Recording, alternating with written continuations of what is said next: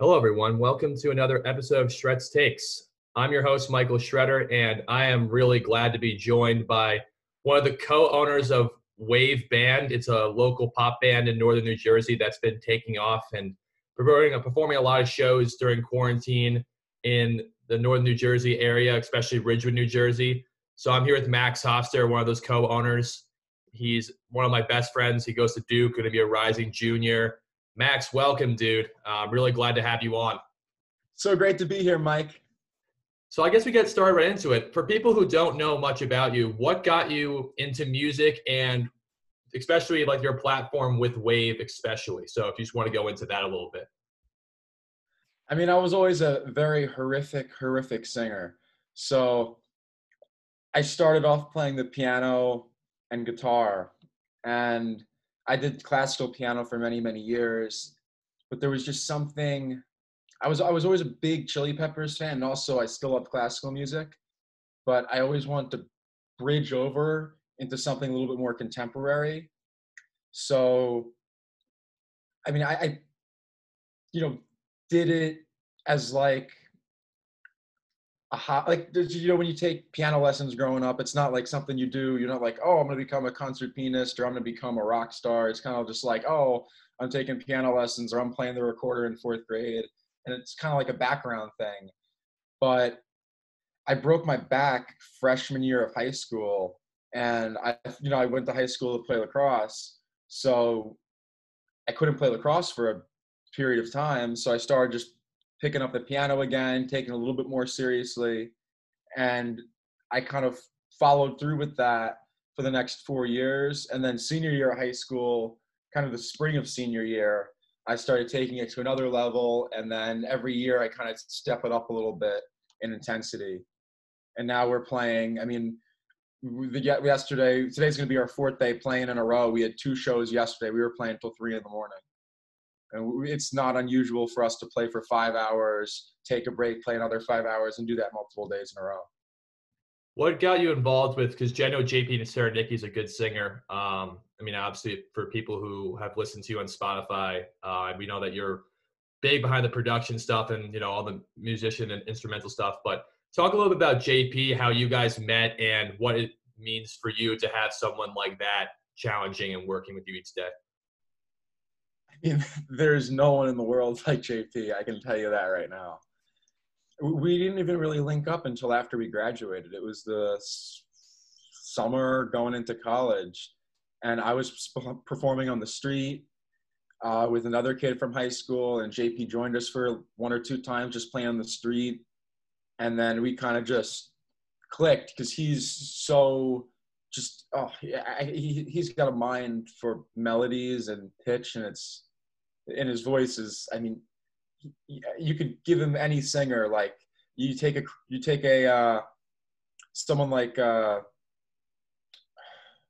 even like chris cornell uh christina aguilera whitney houston all these people you, you give them even a female singer and you're like you know she can hit this note or he hit this high g or something he's like that note and he'll just go above it and you're like there's no words. There's just no words for what the kid can do.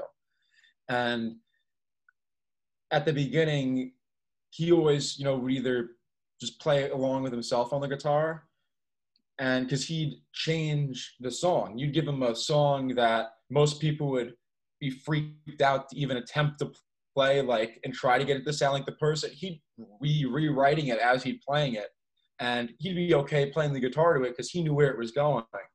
But when we started playing together, I kind of would play the guitar based on how he was singing it that second. So you know, I didn't know how the song was going to go. It could be a song I've heard my entire life, and he starts singing it, and I'm playing the guitar, and I'm just trying to figure out he's doing with. It. And that, that's always a challenge. It's the most fun thing ever. Yeah, I mean, the one thing I I've admired obviously about you guys and is that the fact that you guys are only 2021, right? So there aren't a lot of people, I guess, like in college today, you know, doing this kind of stuff. And I, I think the last question within this, just for people to get an understanding, is where do you want to see this take off within the next year? Um, obviously, I've heard from people, and personally, I know you're a very ambitious person, but Um, you know, what are your some like your short term goals? Because like I know your long term goals. Like, what do you want to accomplish within this time during the pandemic, and at least like you know bring knowledge to your platform? Because you know obviously it's hard to perform in big shows because of social distancing rules. But what are you trying to do from this?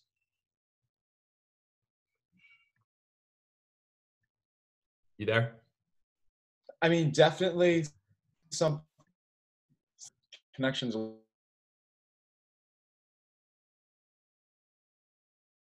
Are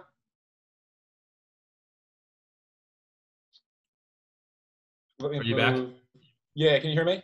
Yeah, I can hear you fine. Yeah, just just, just, just, go again. I mean, it's fine, but technical difficulties sometimes happen. So uh, just go again. What you uh, what your short term goals are for your uh, platform? So definitely just getting a lot of music out. I mean, we, we write probably a couple songs a day ish, but I mean, we'll, we'll both wake up have you know stuff we were working on in the morning, and then we'll meet throughout the day and by the end of the day, we might have a couple demos done, and we're doing that every single day. And we're just trying to get covers out, trying to get originals out. We're working with all people, and just so many just very talented people that we're trying to collaborate with and work with. And it's right now, it's just a we have a show in three hours. We got to get there and deal with that. And then, oh, someone wants us to play right after let's get there. Which it's just uh, I mean, I can plan out a week, and nothing that I planned out is probably going to even happen because things are just going to change like that. You know, we're we're working on a song for three months, and then we're about to put it out there, and then one of us comes up with the song idea, and that's the new song, and then we're like, what do we do with this? And we're like, let's go on the new one, and it's like we got so many things to juggle, so I, I can't even. Whatever I think's going to happen in even the next couple weeks, it's probably going to be wrong. So, just shifting topics. So, obviously, I know you're a big Duke basketball fan. Uh, I know you're a big Zion fan. I am. You, I am. yeah, you you have a uh, picture on your Instagram, as I know, is a picture with Zion, which is really cool. So, what I was thinking is basically, you know, you you were taking talking about how you didn't think that you had some in your opinions with that Duke basketball team with Zion. And I to ask you if you think they underachieved. Um, and do you think that Zion's potential wasn't mac- maximized that year as a freshman? So you take that away, and I'll chime in uh, when you're done. I mean, I can only speak for what I saw because I went through a lot of games and what you know I, I heard around. However, I'm, we're also talking about someone I think he was what 17 when he started at Duke. It was 17. I think he turned 18 during this. I, I, I think he he was pretty young, and we're talking about like a, a 17 year old kid who's just got out of high school, and you know has been you know in the news throughout high school for basketball, but now is I mean really like the headliner of ESPN you, you couldn't turn on ESPN during the entire year without hearing Zion's name for 10 minutes. Like it, every three or four minutes, just, oh yeah, and then you see about Zion, Zion, Zion. It was all over the place. I mean, it's a lot. It's a 17 year old kid going from a couple, a couple viral videos on Instagram and like it was astronomical. So definitely a lot of talent, definitely a lot of potential, but it's also a lot of pressure. And it, it, we're not talking about someone who's played professionally for 15 years. We're talking about someone who's this is their first time being on this big stage, and there's a lot of pressure to do something and put on win a championship and perform. But then there's also you know a hierarchy. There's also people who've been on the team who are going to seniors and they might have some say too in how the game is going to go and who's going to be taking the shots. So I, I don't really know how much you can put on him for how the season went or how much you can say he held back or overperformed or overdid because I mean he I mean he was getting injured to the point where I mean he was diving for balls he, he could have been breaking his arms. Like he, he was really, he wasn't like one of those really talented players. It's like, I'm not diving for the ball. No, no, no. Zion's diving for the ball. This isn't someone who's jogging and you know sometimes his teammates would be jogging a little, little bit, but he was going hard and he wanted to win. So I, I'm actually going to say that I think they did underachieve. Not him necessarily. I think he actually did. There's so much you can do in one year as a, as a freshman, right? Even for how talented you are, there's so much a coach can do for you in one year. And just some statistics to show you, I think, how they underachieved. So they shot 30.8% from three and 62.5% from the line, or sorry, 68.6% from the free throw line. Still, those are not good numbers. And what happened? Should, lot, that, yeah. that should be zero percent for three points. Zero percent for three points. They should not. Shoot, I'm sorry to interrupt. They should not be shoot. They're not a three point team. They should never shoot a three point shot ever. They're not a three point team. Do not shoot a three point shot. They should not be shooting a three point shot.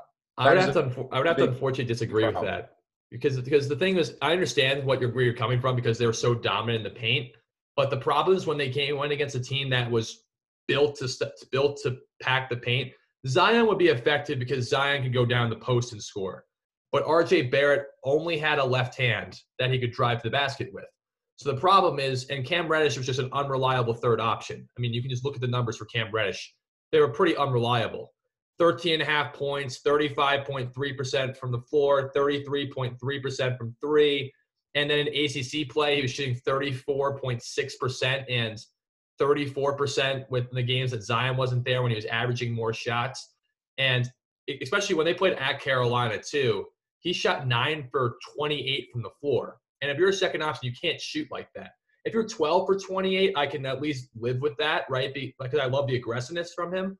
But he was just unreliable. And with Cam Reddish, too, the reason I'm hard on him is because I've seen him play in high school, and he was, in my opinion, the most talented and most skilled player at that level.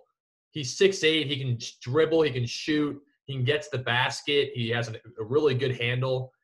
And Zion and RJ didn't really have those, but they just had more of a willingness to win.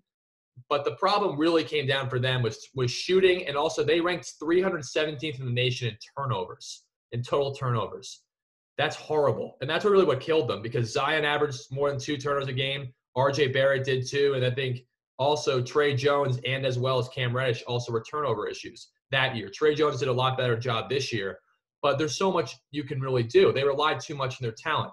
And that's not on Zion because I think Zion did what he had to do. He shot 68% from the floor uh, his freshman year, and he shot like an average percentage from three. But the break problem for them, as it always has been with the, with the Duke team that year, the reason they didn't go farther was they they only relied so much on talent and number two, they only re- they, they couldn't shoot three pointers or free throws well. So when they played against a really talented team that, well, not say talented, but really well coached team, they weren't able to break out of that shell. And do I think this current Duke team this year is a more talented team than that team? Absolutely not. Because you could give the ball to Zion and he could give you 25 and, and 10 a night. But the problem with him was always going to be. I mean, you see in the NBA, what they do now is they put him in positions to succeed. And at Duke, they did that. At Duke, they basically say wherever he gets the ball, just go one on one. And he was really effective because he's, but he's averaging more points in the NBA this year. You know, he's averaging 24 points a game this year in the NBA. He averaged 23 in college. So, granted, it's only 19 games for him, but I think also the fact is it just really came down to how the teams are easily able to do a defensive strategy against them. And also, the, the last thing I'm going to point up too is they rely on their talent too much in the sense that they always had to. They had like three or four games last in that year: North Carolina, Florida State, Louisville, Michigan States. That they had to come back from huge deficits in order to come to win a game or to try and win a game. Florida State, they were down 15. Louisville, they were down 25. UNC, they were down 10 to 15. And then Michigan State, they were down 10 to 12, around that range, right? And like that's uh, that's not a good way to. That's not necessarily on Krzyzewski necessarily, because I don't think he again with Zion, you, it's hard to coach a guy like that in one year because there's so much you can do. But he really should have in my opinion, gotten the other depth guys better. And I'm going to segue into another question because like that's really what I see with them. That the issue really what it came down to for Duke that year was not their talent, was not that they didn't have a good year, but they just couldn't shoot. This Duke team this year is a much better shooting team. Well, this past Duke was a much better shooting team. They have much better depth. Um, they didn't have necessarily a great number one option. Like Vernon Carey is great, but he's not Zion or RJ. But he did do a lot. They did have a lot of guys who contributed. Like versus that year where they really only had three guys and then Tre Jones averaging about eight points a game. There's so much you only can do from that, right? And that's really where I I don't know if you saw that too, but I think that team, I don't think Zion underachieved, but I definitely think that Duke team underachieved because the fact that I don't think their team was constructed correctly. I mean, absolutely great points. nothing you said there was shocking, and it's very well supported. So, bravo on that. very, very, well done. I mean, I think, as you know, because I've seen you shooting every single day. Shooting is one of those things where you can improve on it. And some of these guys that you saw really clicking this year, a lot of that came, I assume, from lots of hard work practicing. And when you have a really, really young team, I mean, that's really essentially the problem with all the one and done teams. Uh, if these kids are coming in there at 18 already shooting at a phenomenal level, then you're going to have a great, you know, team shooting wise. But if these kids are just absolute stars, really talented, but haven't put in the five hours a day shooting for a couple years, you're not going to be shooting at a 50, 60% from the three point line. That, that's just not going to happen. Yeah, and that's I think a good segue over to the next question is I, I, I mean I'll, I'll start on and then you can jump in. So it's about the current Duke team and where I think I I again they're not a better team. I don't think that they will go as far in terms of their talents, but what they definitely did was build a better team around their best player. So Vernon Carey is the best player. And I think anyone debate, you know, can, can, they can debate that, but he's averaging 17.8 points a game on the year and about 10 rebounds. You know, he's he shoots 38% from the three point line. He shoots 50% from you know the field. He's not a great free throw shooter, but they as a team they shoot 72% from the free throw line this year. Like I said before, they were 68.6 when Zion and those guys were there. And that's a huge difference because if you're shooting 35% from three versus 30.8, and then you're shooting 72% from the free throw line, and you you're only 164th in turnovers, total turnovers compared to 317th the year before. And the big thing too is they have five guys who shoot 36% or better from three. Cassius Stanley shoots 36%. Tre Jones this year shoots 36%. And as we well know, freshman year, Tre Jones couldn't hit the side of a barn if he could shoot, right? it's not his. I mean, again, because you know he was really good at getting downhill and making, and he's a good mid range. He was a good mid range shooter in high school, but then in, in, college he just got better. That's why I think he'll be an NBA prospect by the end of his junior year because of the fact that he was a, he's able to shoot now. Right, that's that was Achilles' heel when they played Virginia Tech. I mean, you remember that game, they, and even UCF, they just laid off him and dared him to shoot because they said we can't stop Zion, we can't stop RJ. But this year, the reason why I think this Duke team is sometimes hard to guard is because you have Vernon Carey inside who can just give you 17 to 20 points a night. Then you have Matthew Hurt who can shoot threes. He's 6'9 and can really shoot out there. Cassius Stanley's an athletic guard who can shoot and gets to the basket a little bit. Even though I think he's a little bit overrated, he's he's a, he's a decent player. And then you got Tre Jones who does everything for that team, right? Tre Jones can shoot, he can get to the basket. He's a great defender, and he averages 16 points a game this year right? And then you also got Joey Baker off the bench, whose stats aren't like unbelievable, but he shoots 40, almost 41% from three. So, and he's also six nine too. So then you bring, they have length, they have size, they have guys that can shoot.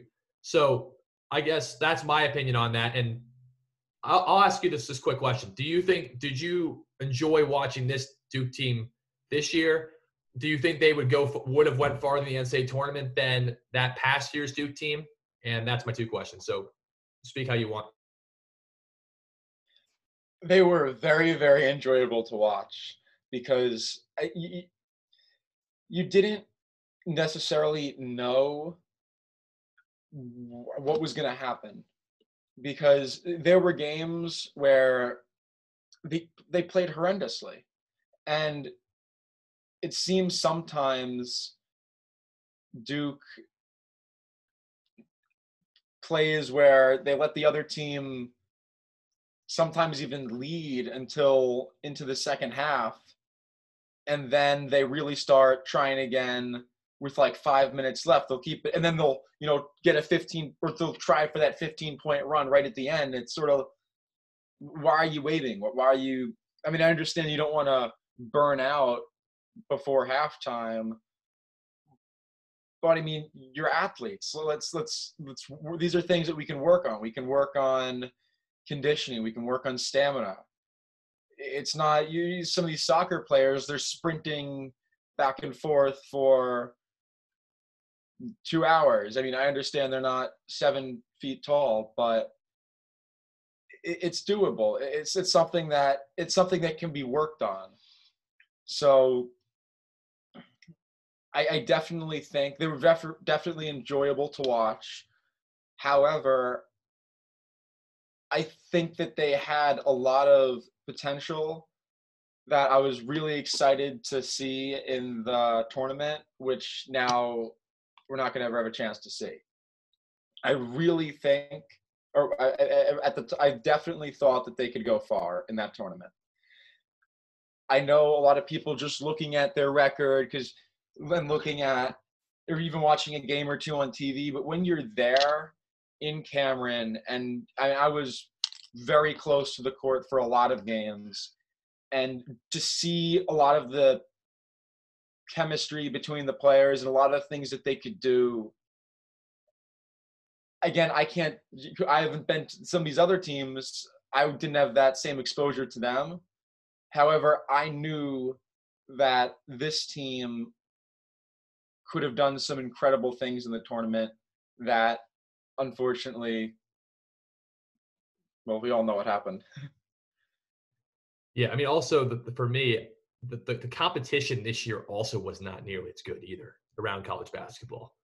There wasn't really a clear cut best team out there because people might say gonzaga was the best team but they had some losses within their league that you know scratched some heads you say might say Kansas is, but Kansas wasn't consistently healthy all the time. Azubuike wasn't always in the lineup. Also, Azubuike is a big liability at the free throw line, even though he's completely dominant in the paint.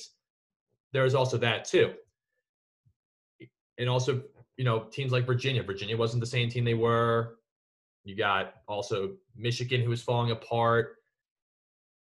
Like, and the thing is too is what people don't realize is Krzyzewski did a much better job this year in terms of understanding how the depth had to be a bigger uh, role. Because again, you have five guys now this year who were shooting above 36% from three. So he knew last year that his top five players who play, or at least he has to have five guys that are going to shoot that percentage.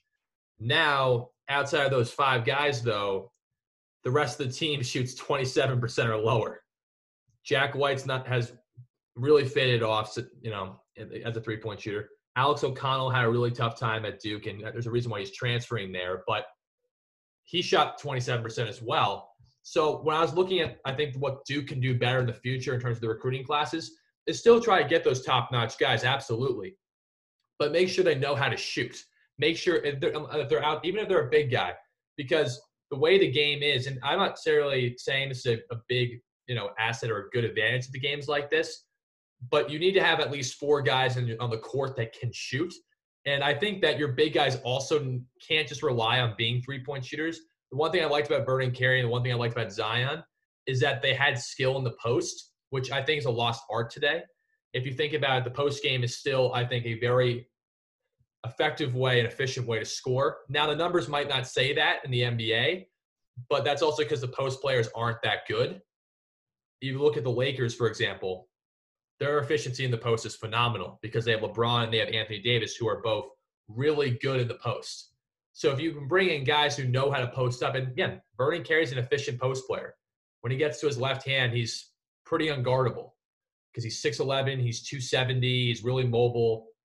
And that's kind of the way I look at it. And also, I Cash, I see how Cassius Stanley is thinking about declaring for the NBA draft. I think that's a mistake. I think honestly he's not as good as people think he is.